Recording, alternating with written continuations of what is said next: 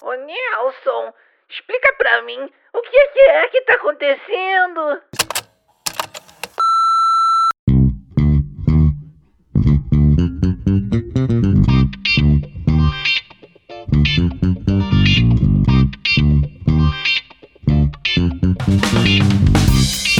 Salve, raça humana! Estamos de volta depois da nossa pré-temporada que começou no fim do ano passado. O Embaralidade Novo abre os caminhos de 2022 com uma lista de convidados inacreditável. Pautas sensacionais, só vem coisa boa por aí. Mas antes, de botar o pé na estrada, a gente quer expressar toda a nossa gratidão a um querido amigo, um grande mestre, Isaac Bardavi, que deu voz ao nosso eterno Charles Darwin, que partiu em jornada rumo a uma outra morada.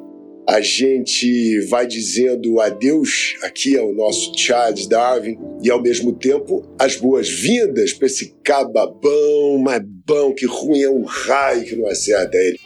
ruim é a onça que não pega ele na mata, que botou no jegue lá em Fortaleza e veio parar no Jardim Botânico e de lá para o mundo. Senhoras e senhores, a beleza de presença de Tom Cavalcante. Opa!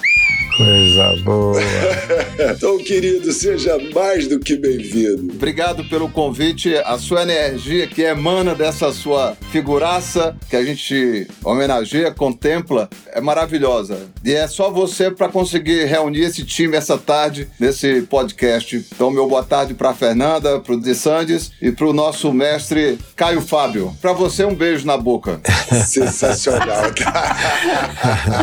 Sensacional. Aceito você já está vacinado, já veio, já pegou o Covid, já está zerinho no, no, no, no RPC, não é RPC, não, como é que é? No PCR, zeradinho no PCR. Ô Tom, só para eu não deixar de escapar aqui alguma coisa, você teve alguma coisa com o Isaac, não é? Vocês fizeram alguma coisa de dublagem juntos, essa coisa? Você teve uma relação com o Isaac Bardavino? Bastante, bastante. Eu lembro que quando eu chego no Rio, que eu tô ali perdidaço, e o Chico Anísio, com a sua generosidade, querendo que aumentasse ali um pouco a minha manutenção, meu dinheirinho, ele fala: Eu vou colocar você com o Isaac Bardavil para você dublar. Você vai aprender a dublar. E aí, cara, eu fui para Botafogo, aquele estúdio antológico ali de Botafogo, onde passam os craques, Ah, e conheci o Isaac Bardavil, ele, ele me recebeu muito bem, falou assim: é, Chico me ligou, é, você já vai começar a gravar. Eu digo, não, mas eu vim só conhecer o estúdio. Ele disse, não, já tem uma fala pra você. E, cara, ele Meu tava. Deus. E eu, porra, matuto de tudo, perdido ali. E aí ele já me colocou no estúdio, explicou um pouco. Era uma cena de um filme norte-americano de um julgamento, né? Eu com todo o accent, com todo o sotaque cearense, ele me explicou e disse: você vai dizer assim, Dr. John, pode entrar, o réu já está na sala. É isso que você vai dizer. Eu digo, então tá. E eu, atrevido, achando que estava consciente da fala, ele disse, sinalizou e eu fui. Eu disse, ei, Dr. John, pode entrar que o, o réu, o rapaz já tá esperando aqui na sala, viu? para tudo, para tudo. para essa porra. Sujou, sujou, sujou. Sensacional. E assim nasceu a minha amizade com o Isaac Bardavil. Aham. Depois, pelo Chico Anísio Show, nos corredores dos estúdios ali, Renato Aragão, é, Cinédia, né? Cinédia. A Cinédia, antiga Cinédia. Enfim, Niterói também, nos cruzávamos muito, por aí. Pode crer. Que Deus esteja junto à sua luz lá no céu. Amém. Amém. Exatamente, que esteja num bom lugar. Era um grande cara de uma dignidade, de uma integridade, de uma parceria, de uma, um compromisso com a profissão, que realmente Total. era referência, eu disse isso, referência para mim e para uma enormidade de atores que tiveram a oportunidade de trabalhar com ele. Mas vamos em frente, é um passo de cada vez. A gente, nessa história de caminhar, né, o, o nosso episódio de hoje, quem caminha sempre anda, e nessa história de caminhar e de achar uma direção, tem gente que olha para frente, tem gente que olha para o lado, tem gente que olha para cima, de beduínos a navegantes, passando por peregrinos, a humanidade sempre se orientou olhando para os céus. E hoje a gente tem aqui uma pessoa nessa mesa que sabe das coisas que tem vindo lá de cima. Com vocês, o queridíssimo pastor Caio Fábio. Pastor, para quem ainda não te conhece, que são poucas pessoas, quem é Caio Fábio entre nós aqui, pobres mortais. Seja bem-vindo, irmão. Muito obrigado, Nelson, e vocês todos. Eu estou muito honrado de estar aqui entre vocês. O coração está leve. É, me senti completamente identificado com a sua introdução emocionada. e foi, eu, eu fiquei aqui feliz de estar num lugar onde as pessoas não têm pudor em relação a expressarem suas emoções, seu coração, suas lágrimas, qualquer coisa. Seu imenso sorriso, tudo. Eu vou continuar aqui na apresentação dessa minha turminha, porque, claro, sempre eu estou muito bem acompanhado aqui nas minhas andanças. E comigo, desde o primeiro episódio, ela, é claro, a nossa bússola, quem mais poderia dar foco e direção pra gente, que se não fosse Fernanda Loureiro. Como é que você tá, meu amor? Ai, Nelsinho, que saudade de gravar esse programa, viu? Já tava bem na hora da gente começar mesmo. E hoje o Embaralha tá com aquele sorriso largo na boca e ainda por cima abençoado por Deus. Isso é muito É bom. verdade. Começar o ano assim, eu acho que a gente não podia pedir mais. Prazer enorme estar aqui dividindo esse espaço com vocês. Super bem-vindo, Tom. Super bem-vindo, Caio Fábio. E vamos lá que a gente tem muito pra conversar hoje. Vamos embora. Tá faltando alguém? Quem será? Quem será? Meu Deus do céu, veio a veio de trem? Cadê você? Pedaço de loucura. Cadê? Quem é? Senhoras e senhores, a beleza de presença de André de Sandes. Cadê, maluco?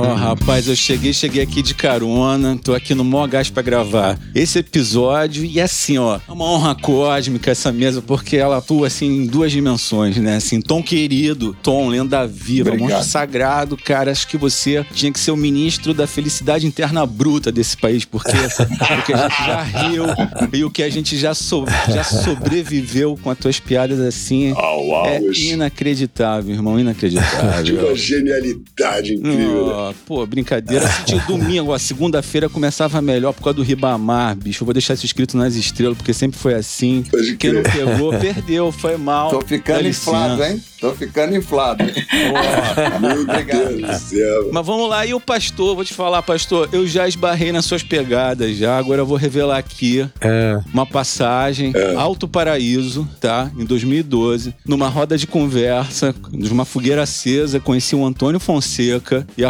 Rosane. isso. Antônio Fonseca e Rosane. E eles estavam lá no corre da abertura do Café com Graça. Isso. Ah, o café com Graça hoje, ó, só pra você ter ideia, Café com Graça já tem 11 funcionários, é disparado o lugar mais delícia ali de Alto Paraíso. Então, Que legal, que já legal. nos conectamos em algumas dimensões. Então, É. naquela época, eu estava num estudo muito profundo nessas questões ufológicas, pô. Então, Isso. o que eu queria dizer é que, vou dar spoiler. Caio Fábio é um ET que tá entre nós, galera. Pô, a gente também é, mas ó, o cara é diferenciado. Muito, e é uma muito. honra estar aqui nessa Muito história. obrigado, meu querido. Obrigado mesmo, de Sandes. Tamo junto, tamo junto. E aproveitar também, ó, um abraço pros amigos lá, os carioca que estão em Alto Paraíso. Lobone, aguenta firme, tamo chegando. Caio, já deu pra sentir que a gente vai longe, a gente vai longe nesse Amém, papo. é Vamos- muito vamos- Vamos longe nessa caminhada, porque é pra frente, pra cima, pros lados. Então vem É. com a gente, porque é tudo que a gente fala. Nessa trajetória da humanidade, entre tantas coisas maravilhosas e outras nem tão maravilhosas assim, as cartas até são boas. O jogo é que não tá legal. Então a gente embaralha e dá de novo. Solta a trilha aí, macacada!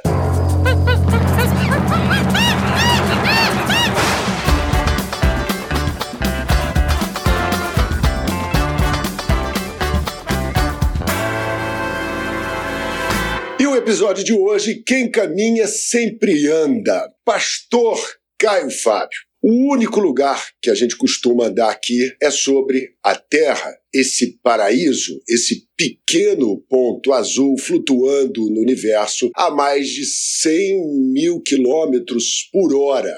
Caio, parado a gente não tá. É. Então, para onde é que a gente está indo? Fala. Olha, o ser humano é a criatura mais ambivalente que existe no espaço-tempo. Nós habitamos uma dimensão, que é essa feita de espaço, de tempo e de matérias de natureza que para nós são palpáveis e visíveis, mas nós funcionamos muito mais dentro das nossas próprias impressões do que da realidade. A perspectiva de realidade está infinitamente para além do nosso alcance, porque existem trilhões de outras possibilidades de vida, de moradas, de dimensões. Hoje em dia, cada vez mais nós estamos próximos. Quando se mergulha nas partículas subatômicas, você percebe que esse universo físico externo do nosso olhar, esse universo newtoniano, como costuma ser chamado, ele recebe sua fixidez e sua simetria de entes que são de uma natureza tão mínima e totalmente antagônica à permanência e à fixidez do macro-universo, que é esse dos foguetes, do Sol, da Lua e das outras constelações, astros, astros, galáxias, galáxias. e tudo mais. Isso faz parte só do mesmo fiapo É o micro e o macrocosmo, né? é, só esse do espaço-tempo. Uhum. Porque mesmo no espaço-tempo, muito possivelmente, existem outras realidades paralelas. Sem falar naquelas outras que não são do espaço-tempo, que são transdimensionais. E tem também aquelas que são de natureza totalmente espiritual e são indetectáveis, como é o caso da realidade de Deus. É, a tal ponto que Deus não existe na perspectiva do que o homem possa provar. Respondendo à tua pergunta, o que, que tem no futuro? Tem uma possibilidade imensa de tragédia se o homem continuar a ser capaz de dar um passo para frente, dois para trás, três para frente, um para trás, como a gente está agora. Você viu esses dias? Qual foi o tema? Se se devia ou não se deveria legalizar o nazismo como partido no Brasil. É, essa, essa olha onde a gente está. Socorro, Olha onde a papai, gente não está. empurra não, velho. É, mata não. 660 milhões de criaturas humanas de maneira genocida. Uma loucura. 6 milhões de Uma judeus, ciganos, isso. negros, homossexuais, lésbicas, doentes. Seres humanos viraram objeto de experimentos mais bizarros. Parecia a ilha do Dr. Monroe. Aí vem o garoto dizer que é a favor. E o outro, que é deputado federal, diz: Eu também acho. Se não fosse a Tabata dizer que é isso, minha gente, tava lá uma idiotice Para, gente, pelo amor de Deus. que é reforçada desde o mais alto nível de regência de governança do Brasil até os malucos que vão comprando armas e armas e armas e armas e armas e armas e armas. Agora, há um grupo de pessoas no país e no mundo que já entenderam que a gente pode ter uma vida totalmente diferente no planeta. Agora, não Exatamente. será possível Enquanto no mundo 2.300 pessoas detiverem o recurso econômico acumulado de 65% da população planetária. Não é possível. Em que lugar É. a gente pode imaginar que essa sociedade ou essa aldeia, você pode botar na proporção que você queira. Eu estou falando do planeta. Aham. Como é que isso daria certo na nossa esquina ou no nosso bairro, trazendo para um nível proporcional? Não, haveria todo tipo de loucura, de invasão, de pensamentos completamente marginais a qualquer ordem, a qualquer harmonia, porque não há harmonia a partir desse elemento fundamental que é garantir um mínimo necessário para que todo mundo coma, beba e tenha sua cobertura digna e acesso a estudo. Exatamente, e é por isso que a gente está aqui. É, É por isso que a gente está propondo esse bate-papo. O, É. o, o Embaralha Idade Nova é exatamente isso. É para essas pessoas que a gente quer puxar para uma nova espécie. Uma nova espécie que venha a florescer sobre esse planeta. Eu ouvi um negócio essa semana lá no Mamilos, que eu adoro, né? Estavam falando do Elon Musk, que está gastando uma prata para poder ir lá para um outro lugar, para Marte, para sei lá o quê. Ele falou: pô, se um cara que tem um dinheiro desse conseguir ir para Marte, que quer, ele quer sair daqui,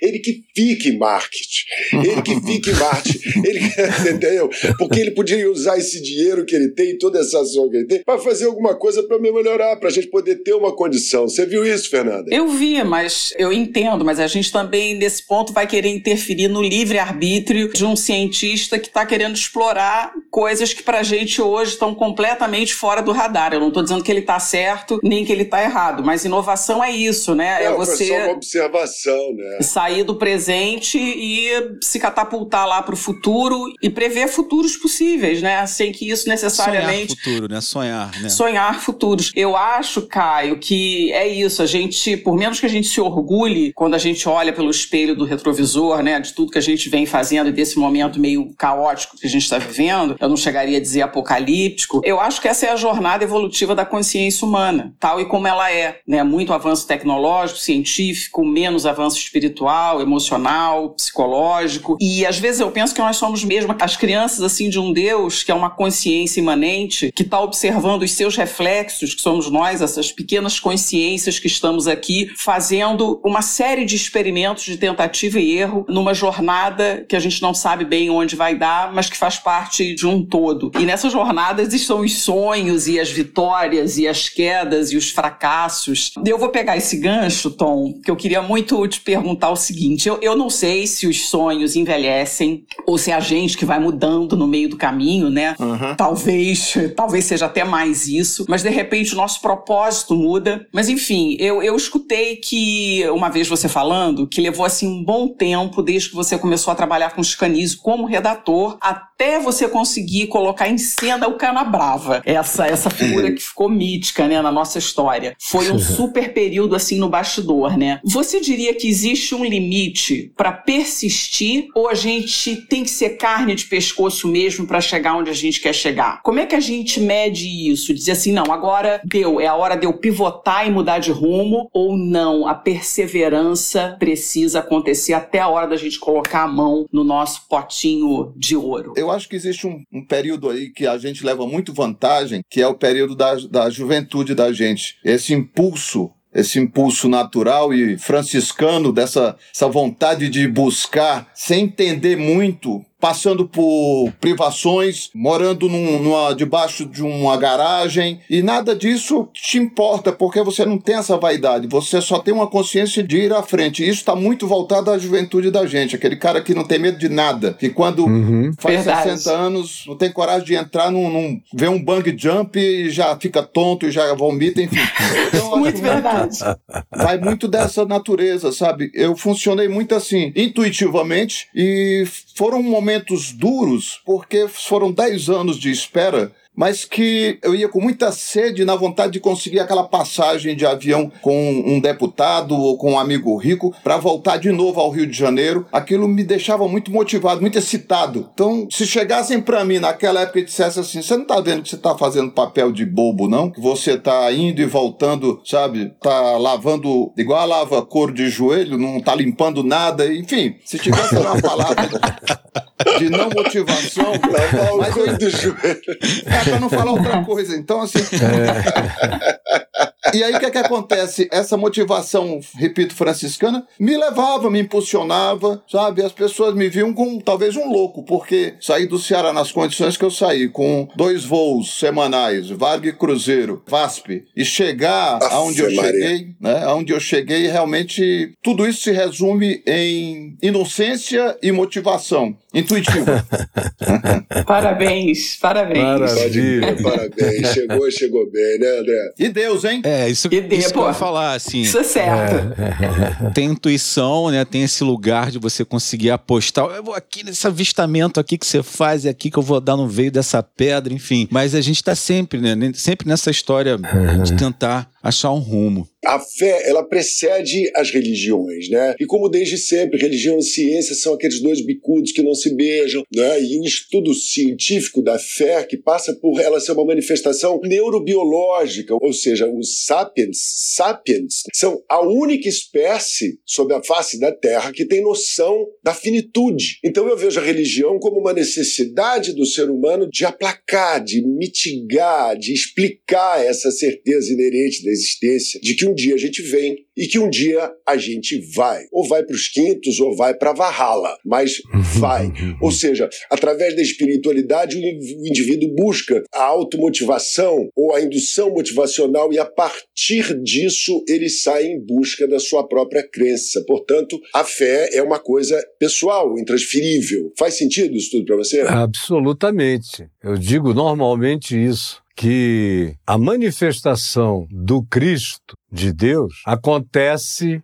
em todos os lugares e sempre aconteceu, com ou sem a consciência que a pessoa possa ter acerca de quem é aquele que está trazendo de vida para ela. Jesus não fundou o cristianismo. Jesus ensinou um caminho, verdade e vida, que foi transformado, especialmente no século IV, em cristianismo. Jesus nunca fundaria nenhum ismo. Jesus, num certo sentido, era divinamente anárquico em relação aos ismos e à tentativa de sistematização de Deus, sistematização do verbo. Mas, pastor, a sistematização do verbo, ao meu ver, seria o quê? Seria a escrita né, das palavras sagradas na Bíblia, no Alcorão, no Bhagavad Gita. Não tem uma questão da gente olhar para todos esses relatos, esse registro histórico da humanidade inteira, e aí nesse momento que a gente percebe que existe uma necessidade oral de se manter uma coisa que estimule a automotivação, né, que dê uma chance uhum. da gente transcender o cotidiano cruel e o fardo do dia a dia, seriam então esses livros uma forma da gente conseguir dar uma orientação nesse sentido? O que, que o senhor acha em relação? Eles, especialmente quando se trata de qualquer um deles, mas do Velho Testamento, do islamismo, eles têm uma aplicabilidade muito pesada, porque eles foram escritos de maneira muito iluminada para uma dada geração dentro de uma certa cultura. Então, são livros profundamente condicionados culturalmente, completamente. É contexto de época, né? É por isso que eu digo sempre que a Bíblia é só um livro inspirado mas ela não é a palavra de Deus. Então o evangelho cai como uma luva nessa geração, como caberá se tiver uma comunidade humana em Marte. Ele não fica temporal. A Bíblia ficou. E é por isso que ela é tão escandalosa, porque esse pessoal fica querendo meter na goela do povo coisas que ficaram para trás há três mil anos. Uhum. Fica insuportável. E aquela observação que eu fiz agora há pouco a respeito da fé, né, que é uma coisa pessoal. Ele está ali, é. Deus está ali. A pessoa que acredita naquilo é a fé pessoal que faz com que ele consiga, ele busque e ele atinja os seus objetivos. Mas deixa eu passar aqui a bola para o Tom, que a gente falou aqui uma coisa muito interessante, e eu quero a Fernanda também nesse rolê. Como a gente havia falado de, de Dionísio, de tudo, eu digo, Tom, a gente sabe, eu e você aqui, nós somos uma espécie de dois filhos de Francisco, né?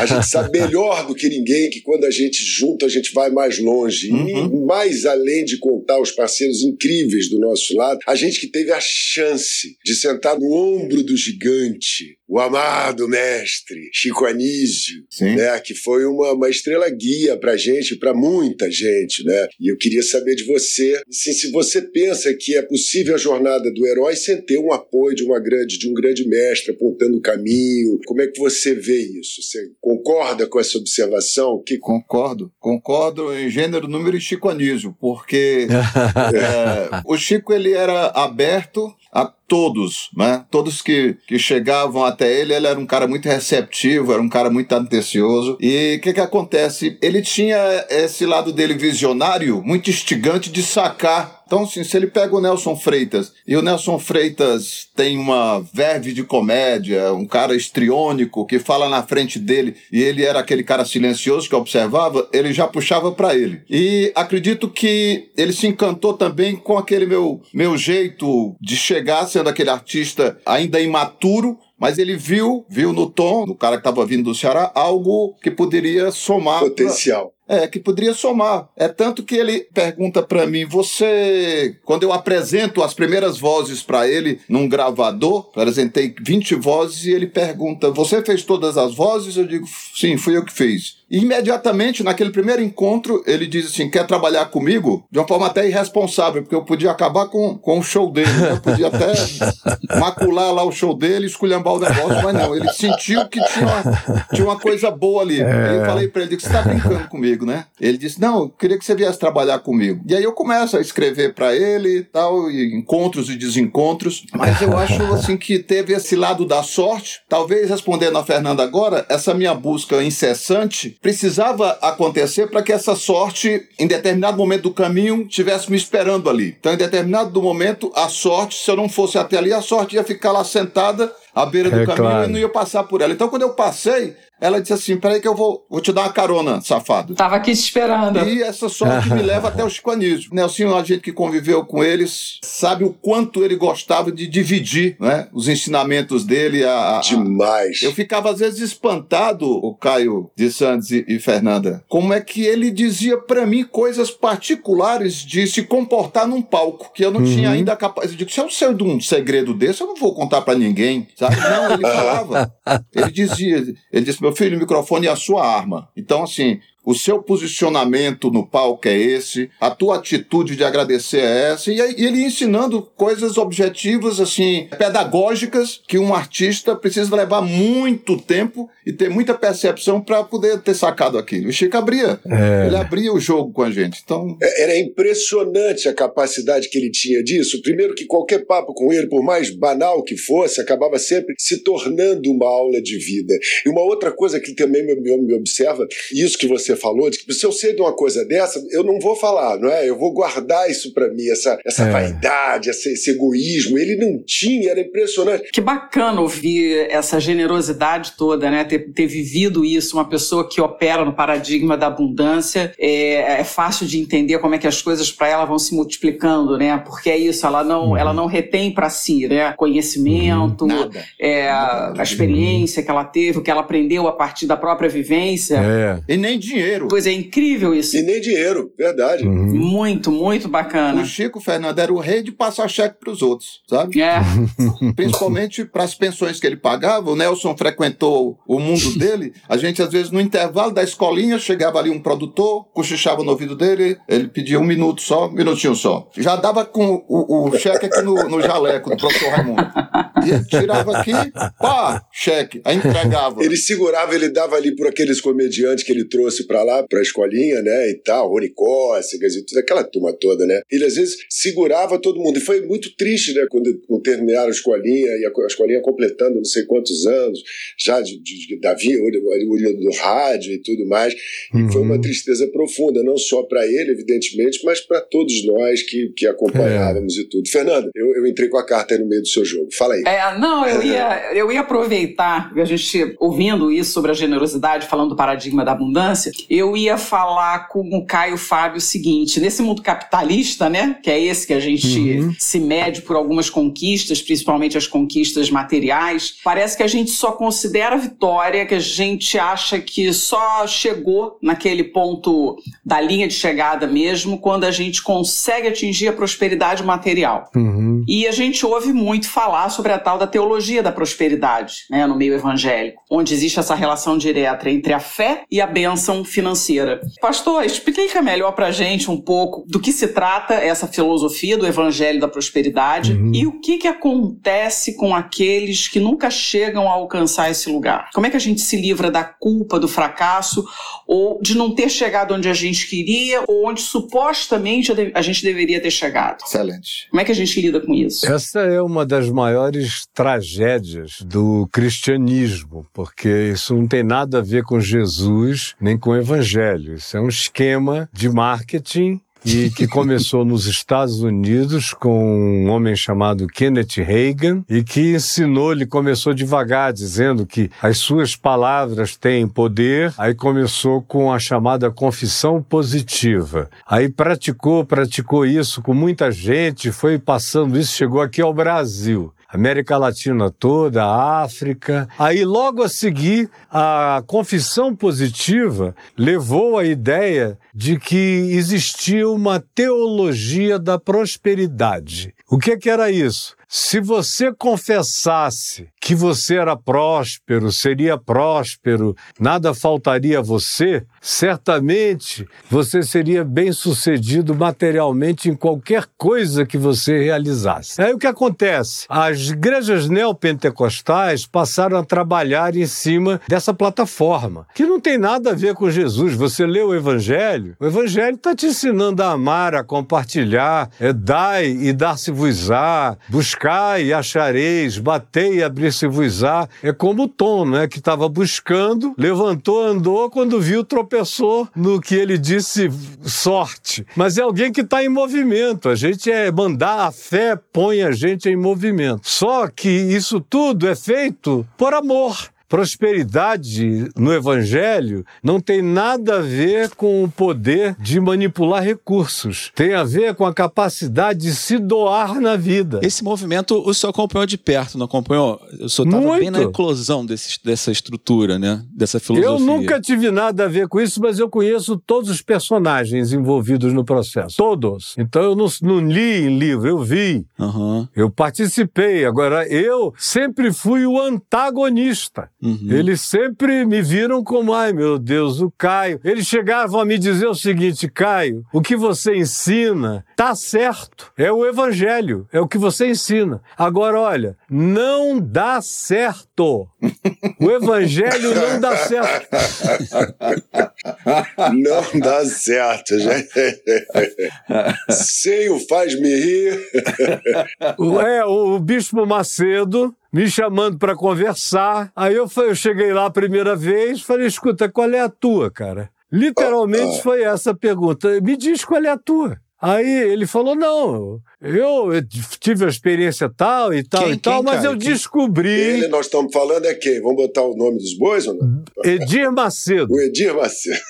Edir Macedo. Só está escrito lá: Jesus Cristo é o Senhor para atrair os tolos. Aqui a gente só prega Velho Testamento, barganha. Senhor, se me fizeres isso, eu te farei isto. Se isto, eu te darei aquilo. Então aqui é barganha, porque as religiões funcionam em cima de barganha, de sacrifícios. Como eu não vou pedir sacrifícios de sangue, eu peço o sacrifício do sangue, que é o trabalho. Eu peço que o cara traga o dinheiro dele, o máximo que ele puder e ponha. E estabeleço as, os prazos, as campanhas. Campanha de 30 dias, de 60 dias, de 90 dias e de um ano inteiro. E o pessoal vai botando dinheiro, bota, bota mesmo. Quanto mais pobre, mais eles põem dinheiro. Agora, não pode ficar falando de Jesus, de amor, de misericórdia, de compaixão, de nada disso. Tem que falar só em carro bom, tem que demonstrar para eles como dá certo a partir de você. Você é o cara mais rico. Você falando assim, sabe o que parece? Parece até marketing multinível quando, quando mas o senhor é. bota essa coisa para mim, nessa dimensão. É, ele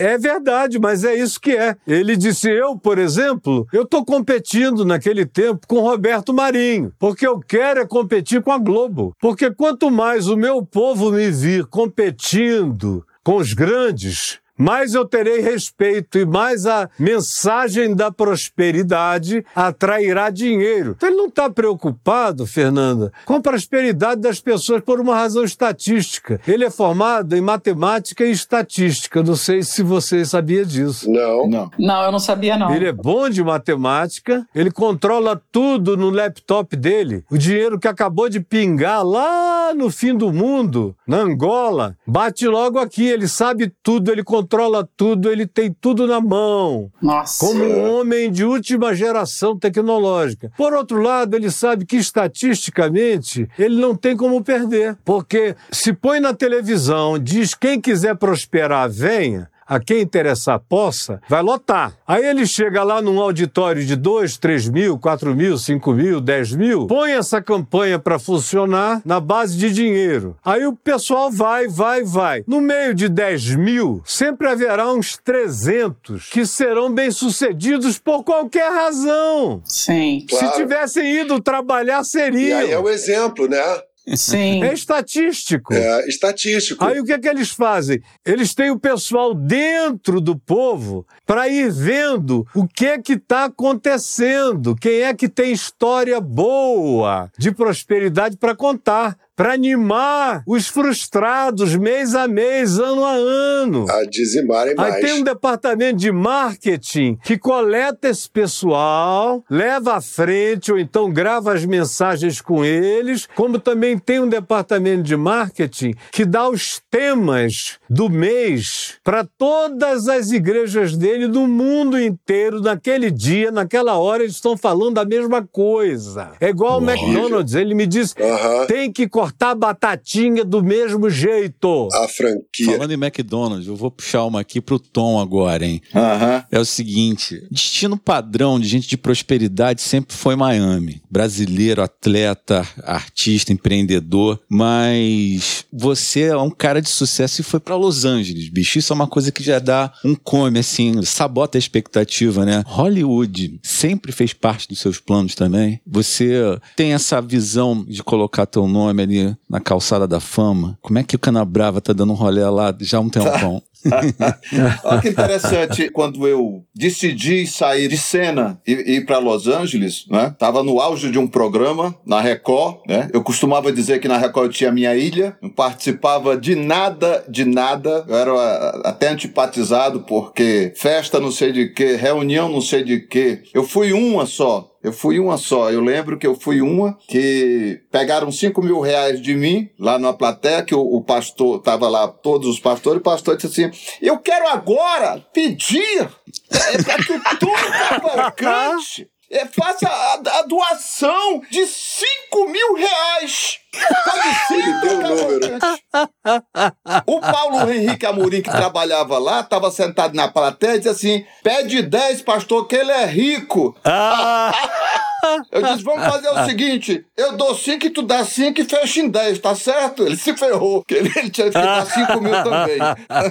Eu digo: agora, agora tá certo, agora fechou amém? Então, assim, Você sabe que uma vez, só pra, só pra corroborar essa ideia, mas não perde essa calçada da fama aí que eu quero ouvir isso, que acho bacana pra caramba. A gente fez um quadro no Zorra, no Zorra que modernizou, né, lá com o Maurício, a turma toda, e o, o Helder Rodrigues, eu de pastor, estava fazendo uma desobsessão que ele estava possuído e aí se abandona esse corpo em nome de Jesus, chama o teu nome de batismo e ele se mexia, e ele não sei o quê, e ele, pô, pronto, eu tô livre, graças a Deus. Obrigado, pastor, que ele virou as costas. Obrigado, eu escambau. Cadê o do senhor? Cadê o não sei como sair desprevenido? Não, mas a gente aceita cartão, nós fazemos um plano de desobsessão onde você paga. Des... Aí ele, não, não, não, não vou dar, não vou dar, porque eu não tenho, porque eu não tenho, porque eu não vai dar, então volta aqui. É, obreiros, é devolução, e aí devolve. o capeta pra ele. E o Elo que não vale nada. né? Ai, É, o Chico é o precursor dessa história com Tintones, né? Ah, maravilhoso. Tintones. é. É, é sim. Dessa fé É, monetizada. década de 70. Vamos passar a sacolinha. Como é? Como é? Faz Então ele faz o. Mas podem correr a sacolinha tal. Enfim, quando eu fui pra Los Angeles, que eu larguei tudo aqui, tô, pô, você acabou sua carreira, você é louco. Não, eu tinha, eu tinha um ideário, que era, eu quero conhecer por dentro o que é Hollywood, através de amigos que lá moram. Tem muito brasileiro que tá dentro de Hollywood, que eu trabalha como cinegrafista, ou, ou trabalha como roteirista, enfim. Eu tenho uma. Já tinha essas amizades lá dentro de, de Los Angeles, porque eu já ia há muito tempo a Los Angeles. Eu gosto muito daquela cidade, porque é uma cidade que você anda, anda e anda. Eu adoro andar e caminhar e correr. Você não vê nada, mas você tá respirando um oxigênio, você pode andar à vontade três horas da madrugada. Agora não, que tá um pouquinho caos agora. Agora tá pintou um, um ambiente diferente lá de homeless nas ruas e, e eu tive lá agora e tem gente pedindo esmola nos sinais. Mudou muito o quadro com a pandemia, a economia foi atingida. E quando eu cheguei em Los Angeles, sabedor de que brasileiro lá não tem vez, você pode contar nos dedos aí a sobrinha da, da Sônia Braga, pode contar o Wagner Montes e Wagner Moura, o, o menino Rodrigo. é, o Rodrigo Santoro. E você nunca viu um brasileiro, além de Carmen Miranda é, e o Zé Carioca, brilharem é, em Hollywood. Só esses dois aí que eu conheço. O resto da turma faz uma ponta. Tem uma, uma brasileira que é casada com um americano que fez aquele Homeland, também andou trabalhando nos filmes e tal. Bacanérrimo, aquela moça. É, mas fica por aí. É. E aí, o que, que eu fiz? Você chega em Hollywood, você contrata um agente. Eu queria ver e até pequei em não gravar isso, porque era, era um baita documentário. O artista conhecido, famoso aqui no Brasil, popularmente conhecido, que sou eu, chegar em Hollywood Aham. e mendigar. E reiniciando todo um processo de busca, como eu havia feito há anos atrás, nesses 10 anos de busca de chicanismo. Então eu fiz exatamente isso. E como testemunha, eu tenho a minha mulher, tenho um, um- amigo né, e os agentes que eu passei a conhecer. Então, eu, você manda, você paga o agente, o agente diz assim: vou te colocar eh, numa reunião com o agente do Jim Carrey. Então tá. E aí você pega a sua pastinha, vai naquele agente famoso, agente em Hollywood, Nelson sabe disso, vocês sabem disso, é quem coloca as cartas na mesa, é quem faz todo o trâmite, cara de uma importância muito grande. E lá está eu na frente do cara, ele, quando você chega no escritório dele, ele já tem a tua vida toda ali na mesa, é muito interessante isso, ele, eu olhei as pastas, tudo, já tem, ele mandou pesquisar sobre o cara, e você fica de stand-by ali numa possibilidade remota de um dia pintar um trabalho, coisa parecida Um casting. um casting. Essa foi uma linha que eu quis seguir e entender esse processo também como forma de até gozar dessa, sabe? Do cara dizer, olha, você tem talento, viu? Você, eu senti que você é talentoso e tal. Tem jeito, leva né? jeito.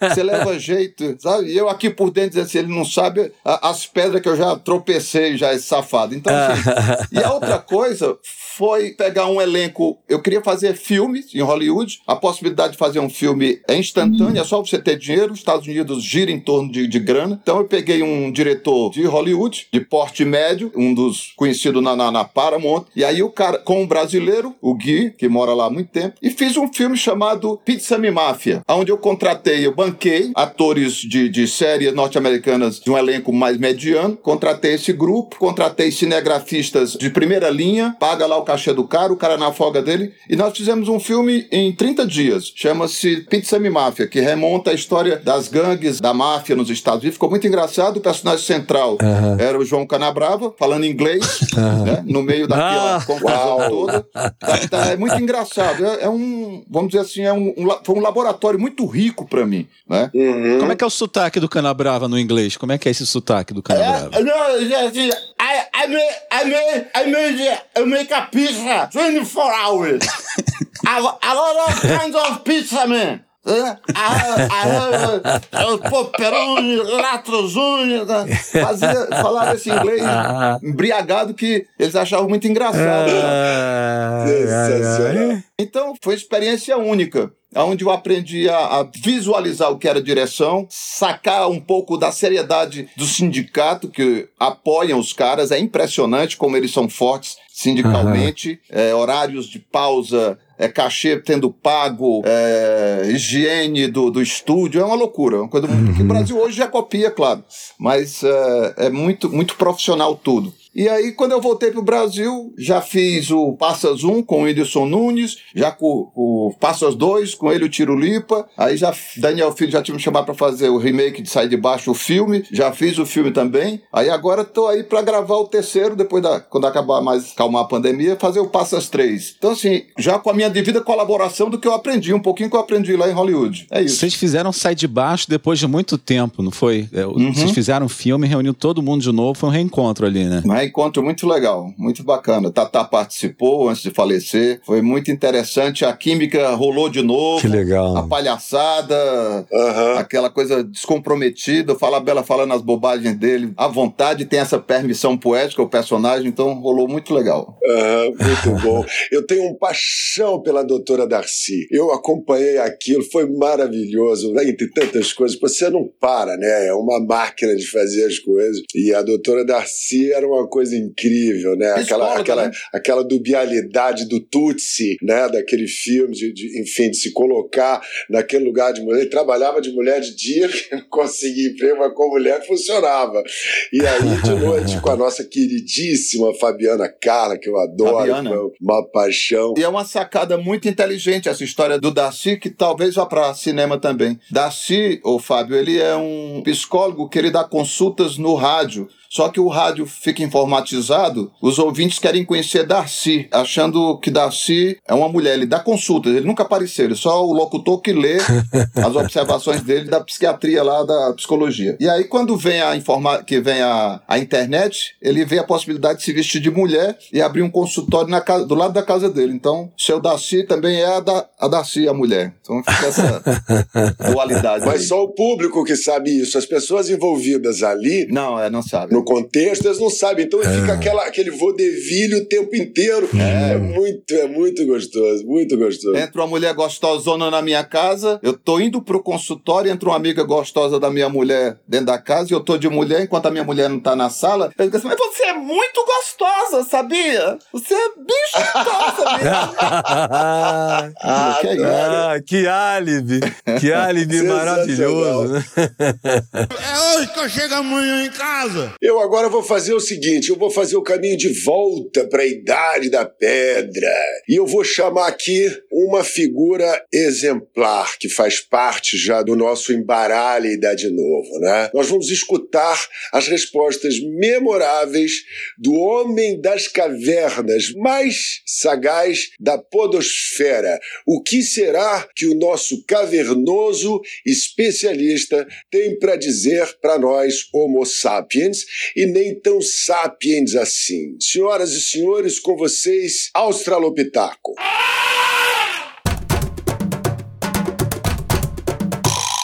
Antifragilidade. Antifragilidade. Australopitaco, a cartada então para virar esse jogo é isso. Fernanda, Deus do céu, o que, que você me diz sobre essa.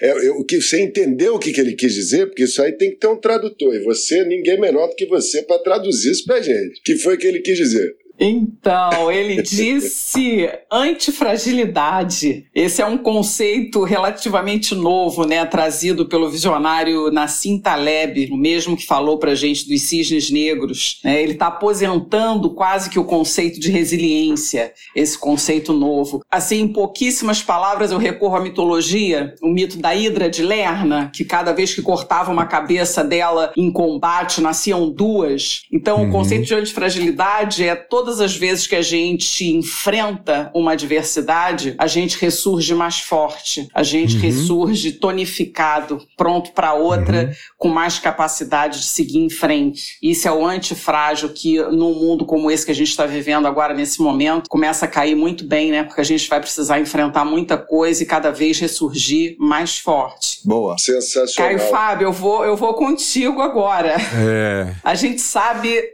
que a vida é uma sucessão de eventos, né? Eventos bons, eventos ruins, alguns eventos que são surpreendentes, outros que nos assustam. É praticamente impossível a gente imaginar uma existência sem que alguma coisa nos atinja em algum momento e de forma muito profunda, às vezes. Quem nunca chorou por amor, né? ou por alguém que partiu, nos deixou cedo demais, ou por uma desilusão profunda. Quem nunca teve um coração partido, né? Então eu te pergunto, depois de você ter entrado em contato com essa dor, qual seria a melhor perspectiva para a gente olhar para a vida? Para a gente poder transcender o sofrimento e não ficar estacionado na dor para sempre? Como é que a gente faz para seguir em frente sem ficar olhando pelo espelho retrovisor o tempo todo? É, eu passei por muita coisa doída na vida. Não em termos de pobreza ou na, nascimento em lugares e situações de dificuldade. Ao contrário, eu tive alguns privilégios que nem todo mundo tem. Mas eu sempre soube que no mundo a gente tem aflições. Eu, eu nunca pensei diferente. E eu fui educado por um homem que teve uma perdeu a perna direita numa injeção mal dada no nervo ciático Nossa. quando ele tinha um ano. E ele cresceu sem complexos, foi absolutamente cheio de superações. Tudo que ele fez foi maravilhoso. A média dele na Faculdade de Direito do Amazonas não foi batida até o dia de hoje, com décadas e décadas. Era um cara brilhante que queria ser arquiteto, mas teve que ser advogado por causa da Segunda Guerra Mundial. Meu avô não podia mandá-lo mais para o Rio, ou Salvador, ou São Paulo, porque já tinha outros cinco cinco filhos estudando fora. Então ele ficou para cuidar dos negócios da família e tal. Ele era um cara sem nenhuma auto-vitimização. E é aí que eu quero começar a resposta. E, e ele transferiu para mim essa certeza de que a única pessoa que não pode ser ajudada nesse mundo é aquela que se auto-vitima. É quando você começa a ter pena de si mesmo como projeto existencial. E quando você volta e adula as suas dores. Sim. E você namora as suas dores e as ressignifica potencializadas cada vez que você faz isso. E o papai me dizia: nunca seja assim, porque não é só uma questão de pensar ou de saber, é uma questão de ser.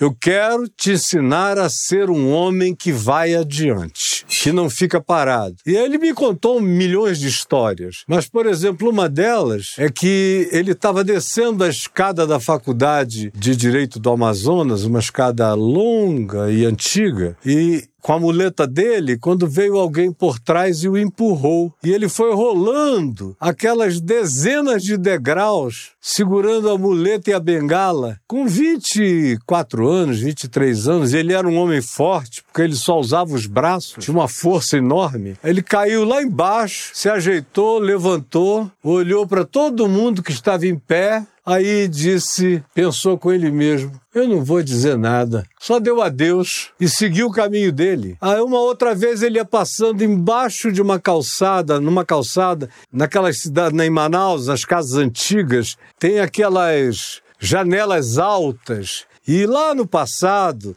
década de 40, as meninas ficavam debruçadas nas janelas para verem os estudantes passarem. E ele vinha andando na muleta com a bengala dele, quando ele disse que ouviu, e várias vezes ele ouviu, mas nesse dia ele ouviu bem de perto uma menina dizer: Meu Deus, que pena, tão bonitinho, mas é aleijado igual um caranguejo. Aí ele chegou bem embaixo da janela, olhou para cima e falou: Minha filha, você já comeu caranguejo? Você não tem a menor ideia ideia de como caranguejo pode ser gostoso. Você me entendeu? Caranguejo pode ser muito gostoso.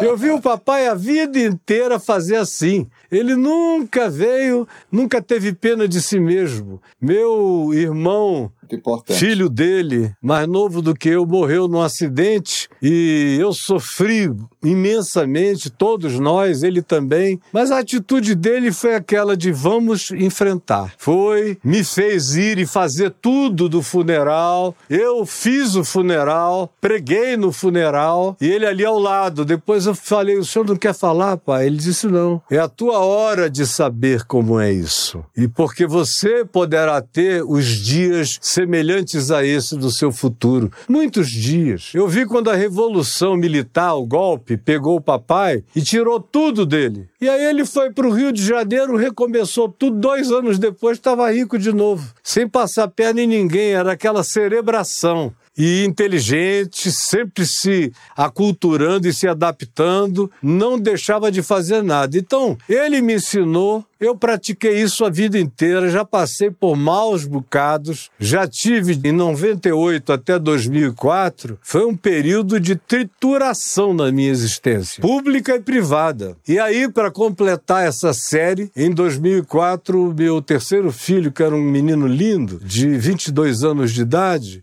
foi atropelado de madrugada na frente dos irmãos. Eles estavam voltando de uma festa, pararam para comprar pão na padaria. E ele foi atravessar atravessou a primeira parte e tinha uma ilha no meio. Ele deu uma dançadinha, saudou os outros que estavam nos carros e quando ele botou o pé, uma menina vinha dirigindo um BMW a cento e não sei quantos por hora, bateu nele, ele foi jogado a quase 50 metros de distância, já caiu morto. Eu recebi esse telefonema quatro horas da manhã e tive que avisar a todo mundo, cuidei dele. Minha mulher foi, ele estava muito machucado, a minha atual esposa, não a mãe dele. Eu fui para casa da mãe dele, fiquei com ela lá, e consolando, abraçando, cuidando. E a minha mulher foi para o necrotério. Ela é boa de maquiagem, deu uma maquiada nele, arrumou ele todinho. Quando eu olhei para ele já no necrotério, no funeral, ele estava perfeito, estava até assim, rosado. E eu botei um livro no peito dele chamado A Volta do Filho Pródigo, de um teólogo católico é, chamado Noen, Henry Noen. Um livro lindo, e ele é um autor maravilhoso, de livros muito bons. E fiz o sepultamento dele e vivi todos os lutos que eu tinha que viver.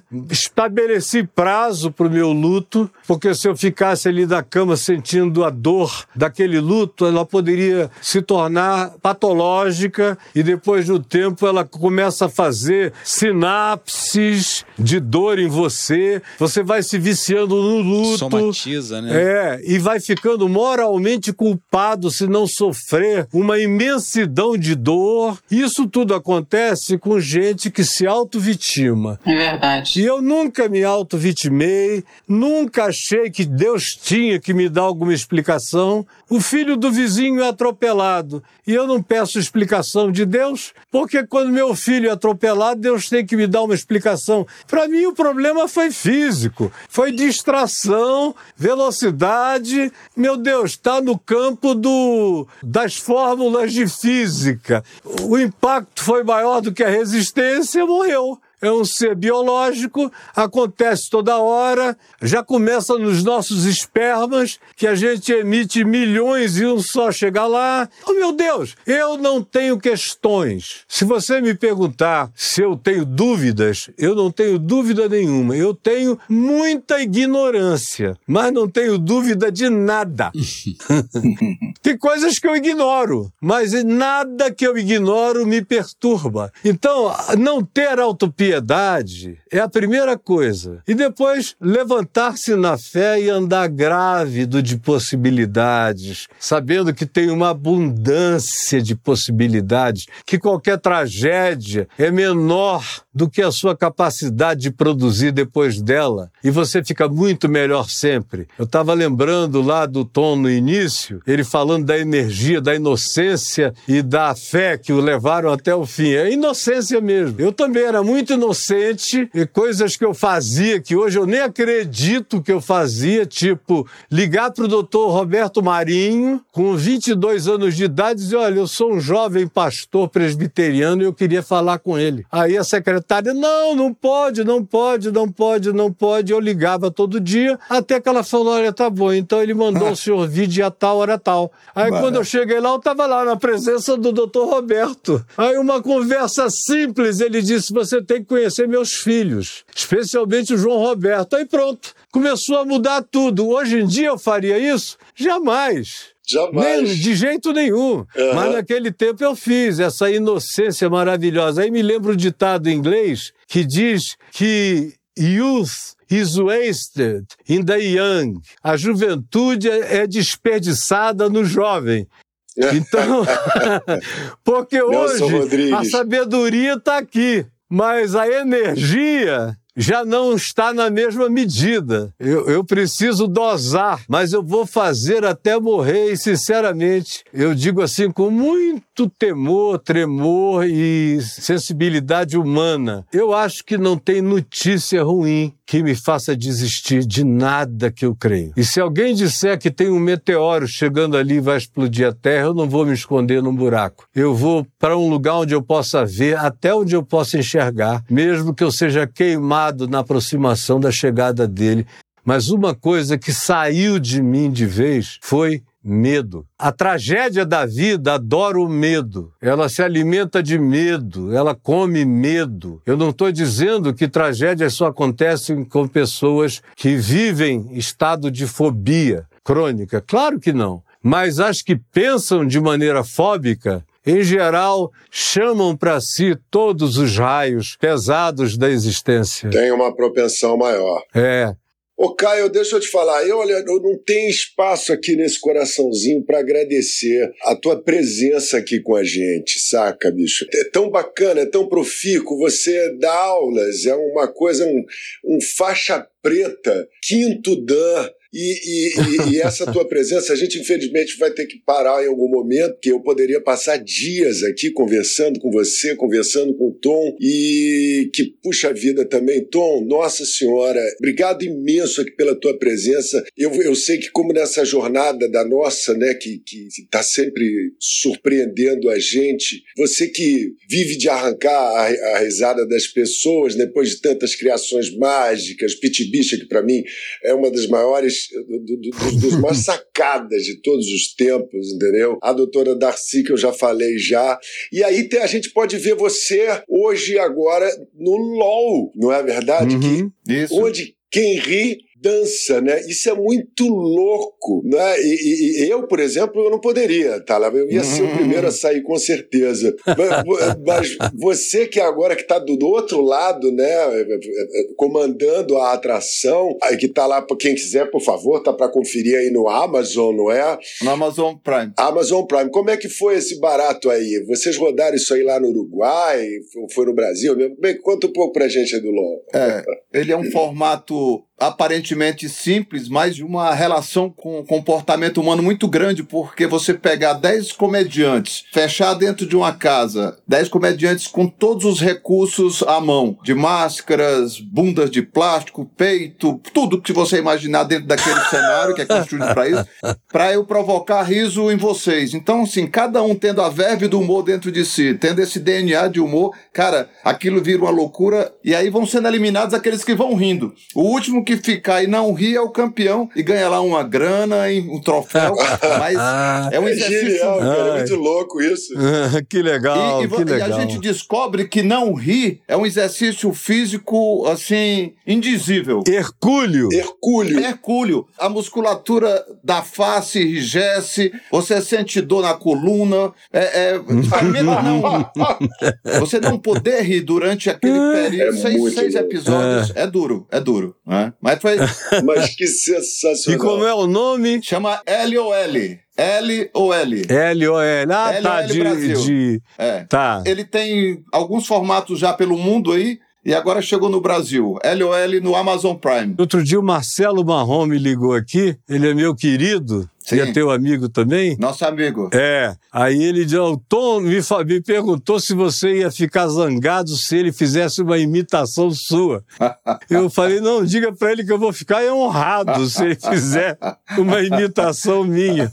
Então fica à vontade, viu? Obrigado.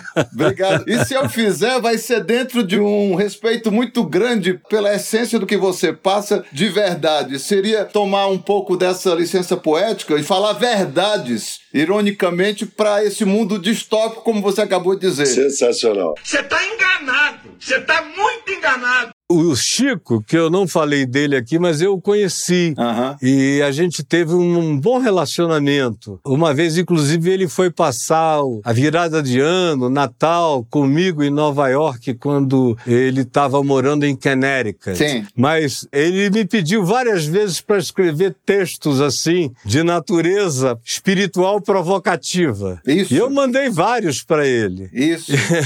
Você disse tudo. É. Que seria para o profeta, talvez. Talvez, né, Nelsinho? Provavelmente. Provavelmente, provavelmente. Para o personagem profeta. Sensacional. Então eu tinha o maior carinho por ele a vida inteira. Minha relação foi diferente. Mas a, a tranquilidade do vínculo, ele ligava, batia papo, sem nenhuma pretensão, ou Genial. marcava encontros, a gente ia comer sozinhos, aquela conversa maravilhosa e confirmando o que vocês disseram, ele tinha uma capacidade de falar do que ele pensava e cria e do interior dele com uma grandeza enorme. Às vezes a gente sentava ali, ele falava de coisas que às vezes a pessoa- as pessoas levam meses ou anos num terapeuta para dizerem. É verdade, E eu- é verdade. É anos um terapeuta, toneladas de dinheiro para resolver. Um homem muito culto, e para terminar, aprendi com ele uma frase que ele me disse que eu, me acompanha. Meu filho, nunca se suje de importância. É. Sensacional. Pra mim, Chico Anísio era um ser de outro planeta. E aí, eu me lembro quando eu era pequeno, pastor, era o seguinte: Aham. tinha um Carl Sagan, que ele era aquele famoso astrônomo que pintava lá Do programa Cosmos. na série Cosmos. E ele falava o seguinte, né? Às vezes, é, eu acredito que há vida em outros planetas. Às vezes, eu acredito que não. Mas em ambos os casos, a conclusão é assombrosa. Então, o que, que acontece? Eu tive a oportunidade em 2013 de perguntar pessoalmente pro Eric Von Daniken, que ele teve aqui no Brasil. Pra quem não sabe, o Eric Von Daniken é aquele coroinha que sempre aparece lá no Alienígenas do Passado do History Channel, né? E aí eu perguntei É. pra ele, eu tive chance de, de- de sentar do lado dele e perguntar, com tanta prova histórica, né? Com tanto material registrado e documentado, né? por que que esse assunto não traciona, né? Aí ele me respondeu, tá na Bíblia, tá nos arquivos do Pentágono, espalhado pelo mundo inteiro, só que É. existe e sempre existiu uma agenda para ocultar alguma verdade. Uhum. E aí fica essa- esse É. rastro dos, dos teóricos de conspiração, da conspiração, né? Mas para fechar, assim, a, a própria Bíblia, né, assim como outros livros sagrados, pastor, tem vários relatos de eventos que são, assim, semelhantes a esses eventos ufológicos, né? São, são coisas Mas são, incríveis, né? de fato são. Que até tem um livro que fala sobre isso, que foi de um pastor presbiteriano, o nome dele Barry H. Downing, que chama-se A Bíblia e os Discos Voadores. Eu, eu não conheço nem ele nem o livro, mas eu creio nisso e você encontra aqui no meu canal no YouTube um monte de afirmações minhas sobre isso e os dois avistamentos que eu tive na vida com gente, não fui eu sozinho, com gente, com muita gente comigo, todo mundo perplexo. Um deles, meu pai, mais 13 amigos, e o outro, a cidade inteira inteira. E eu vi da janela do meu curso de edificações, junto com o meu professor de física, aquele pão de açúcar. Era um pão de açúcar, uma coisa enorme, parecia uma traça, imensa, sem som, passando lentamente sobre as nossas cabeças em Manaus, a cidade inteira olhando para cima, setembro de 1974. E nós ficamos meia hora vendo aquilo. Ano que eu nasci. É, ano que você nasceu? Meu Foi o Deus. ano que eu tive essa experiência, a segunda. A primeira não. A primeira foi em 1967, indo de Niterói para Itaperuna e São Jesus de Itabapuana. Veio aquela coisa que não era brilhosa e parou na nossa cara.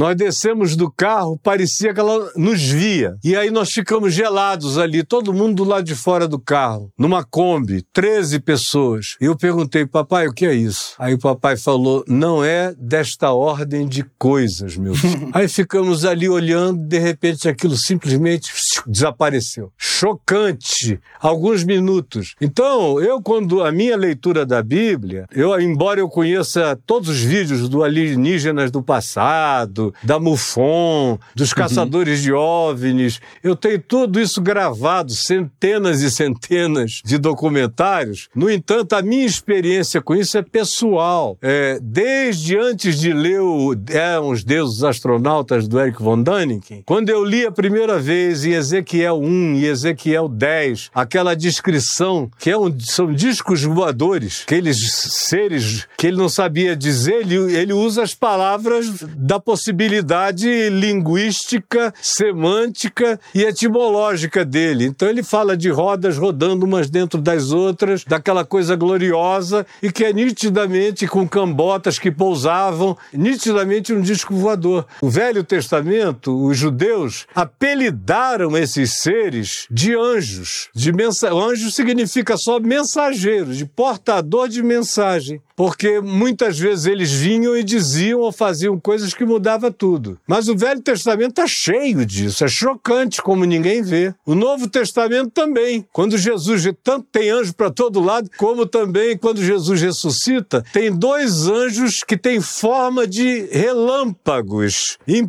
pé na frente da tumba. Que imagina, parece um filme do Spielberg de relâmpagos falantes. Por que buscais entre os mortos aquele que vive? E tal e tal. Mas o, o pessoal chama de anjo. Eu, se eu tiver no meio que só entende aquilo como anjo, eu chamo de anjo. Mas para onde, onde eu tenho um pouco mais de liberdade de consciência nas pessoas, eu digo que um ente de uma outra dimensão, um ser alienígena, veio e trouxe aquela mensagem. E aí você encontra alienígenas legais e você encontra uns perigosos por aí também também. Então esse negócio não é tão harmônico. Tem muito perigo e quem está estudando isso a vida inteira já sacou. Uhum. Isso faz tempo de que essa inocência invocativa pode ser perigosa, porque você pode estar tá fazendo contato com o que não seja exatamente bom. Então, no, fim, no fundo, no fundo, o Eric von Däniken estava certo, né? Eram deuses ah, ele sempre esteve. Quanto mais o tempo passa, mais ele é validado. E as descobertas hoje em dia são de uma fartura extraordinária, como também sobre os Benai Elohim, quando esses alienígenas chamados de filhos de Deus,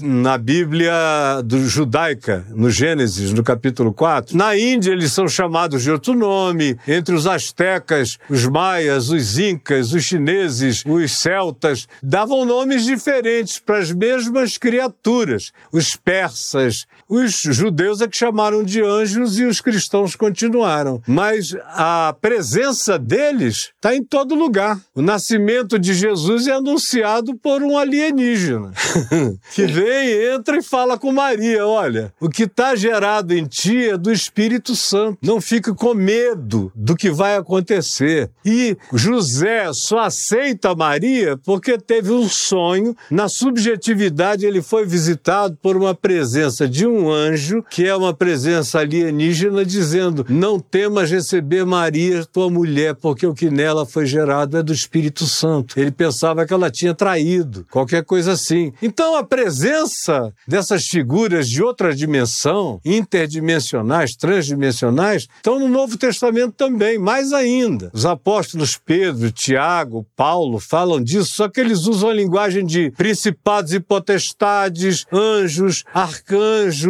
rodas, tronos, soberanias, poderes, para designar essas camadas e camadas e camadas. E a gente tem tido manifestações de seres de natureza diferente. E eu acho isso maravilhoso, que a Bíblia esteja tão cheia disso. E eu leio todos os outros livros, não tem nenhum livro considerado sagrado pelas religiões que não tenha vindo de algum ser alienígena. O Maomé diz que recebeu de Gabriel a revelação do Alcorão todinha. E se você for entre os mormons, foi um anjo também que trouxe a revelação. Se você for a qualquer lugar, ou seja, esses seres e essas dimensões estão em contato com a gente permanentemente desde o início da nossa consciência civilizatória estão desde antes disso também. Mas nós é que começamos a apelidá-los de anjos, arcanjos, vigilantes.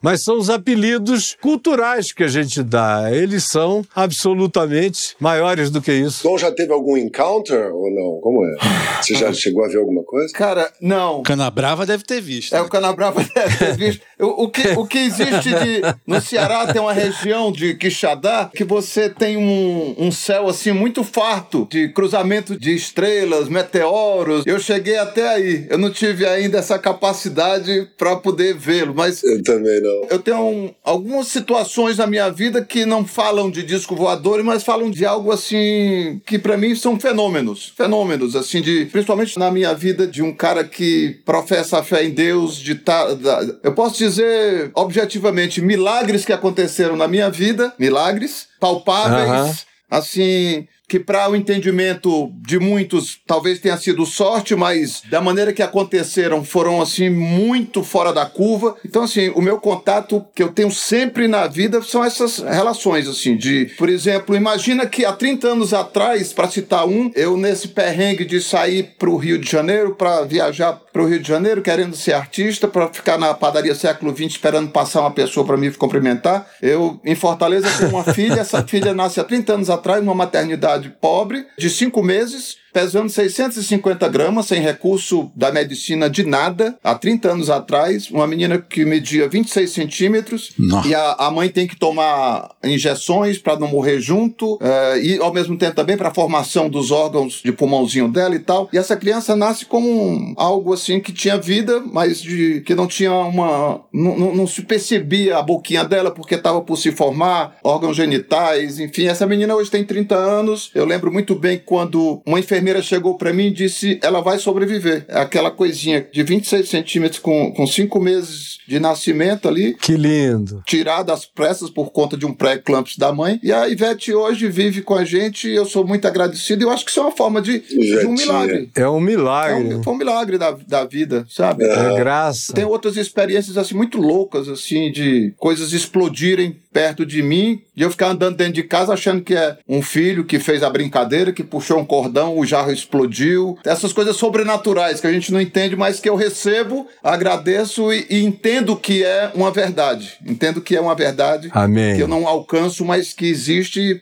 e que eu tô aí aberto a tá sempre recebendo. Eu sou lá de, de Mogi das Cruzes, né? E passei a minha infância ali e, e eu também nunca tive um encounter, nunca, nunca tive essa, essa graça de poder ver alguma coisa, me, me, me maravilhar com isso. Enfim, também acredito pra caramba esse, esse céu montando estrela aí, não é possível que não tenha outra civilização e outra dimensão e outra coisa. Mas tinha lá umas, umas cantoras de, de música caipira, né? Que a gente chamava na época, e eu acho que eram, as- elas chamavam Irmãs Freitas.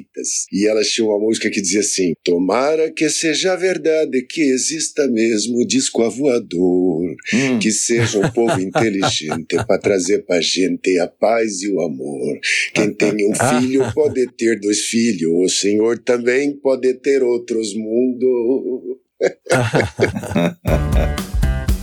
Eu digo a vocês, realmente não tem espaço aqui nesse coraçãozinho. Eu comecei hoje mega emocionado, porque a gente está retomando o nosso caminho, a gente está fazendo aqui esse processo de aprendizado e dividindo com as pessoas que nos dão o prazer, não é? Da atenção, do carinho, esse afeto, esse acolhimento. Então quero agradecer demais a vocês, quero agradecer demais ao Caio Fábio por nos dar essa aula e esse conhecimento e essa generosidade de dividir isso tudo com a gente. Eu te agradeço imensamente. Obrigado, meu querido. Puxa vida. Obrigado. Gostaria de poder fazer isso outras vezes contigo para a gente fazer um capítulo só sobre esse assunto de extraterrestre, porque Vamos. o de Sandes também é meio ET, ele tem um sim. pé lá num outro planeta. Tom Cavalcante, meu querido, meu amigo, meu irmão genial, qual eu tenho uma admiração e uma, um- uma, uma graça também de poder ser teu contemporâneo e muito mais do que isso, ser teu amigo, da gente poder se falar no telefone, mesmo que seja na madrugada, e dizer: caraca, como é que é isso? Estou sentindo isso, estou sentindo aquilo, vamos se ajudando. Obrigado, velho, obrigado demais. Eu sou seu amigo e admirador de priscas eras que você ainda imitava o Michael Jackson, né? Eu ainda fazia moonwalk. Mas imitava direitinho, cara. Todo, todo gestual do Michael Jackson, ele sabia que se imita. Ah, É um prazer, Nelsinho. Muito obrigado. Muito obrigado a vocês. Valeu, André de Sandes, muito obrigado. Valeu, valeu, Nelson. Obrigado, Fernanda Loureiro. Obrigado, Tom Cavalcante. Obrigado, pastor Caio Fábio. E a você que Amém. escutou a gente até o final, obrigado pela atenção, que é a sua maior demonstração de generosidade. Segue a gente lá para escutar os próximos episódios, tem muito pano para manga. Manda as perguntas, dúvidas, sugestão, puxão de orelha, sinal de fumaça aqui. A casa é sua, porque as cartas até são boas. O jogo é que não tá legal, então a gente embaralha e dá de novo. Esse episódio é uma coprodução da Band News FM com a Ovil, Identidade Sonora e Podcast, Grupo Prisma e Menos um Lixo. Apresentação: Nelson Freitas ao lado de Fernanda Loureiro e André De Sandes. Convidados: Tom Cavalcante e Pastor Caio Fábio. Voz do Australopitaco, Renato Rebelo. Pesquisa e desenvolvimento da pauta, André Mansur. Coordenação geral, roteiro e direção, André De Sandes. Produção, Tiago Mantovani. Edição e finalização, Léo Oliveira. Identidade sonora, André Paixão, André De Sandes e Cláudio Gurgel. Identidade visual, Eduardo Vilela, Sandro Menezes e André De Sandes. Edição de vídeo e motion graphics, Murilo Godoy. Atendimento e comercialização, Verônica Moraes. Esse episódio usou áudios de Canabrava Tom Cavalcante, maior coral virtual do mundo, canta Aleluia de Handel. Arquivo X, Silas Malafaia do aplicativo Medo Delírio em Brasília. Embaralhe dá de novo é uma ideia original de Nelson Freitas, Wagner Andrade, Fernando Campos e André De Sandes. Realização: Ouviu Identidade Sonora e Podcast, Grupo Prisma e Menos um Lixo.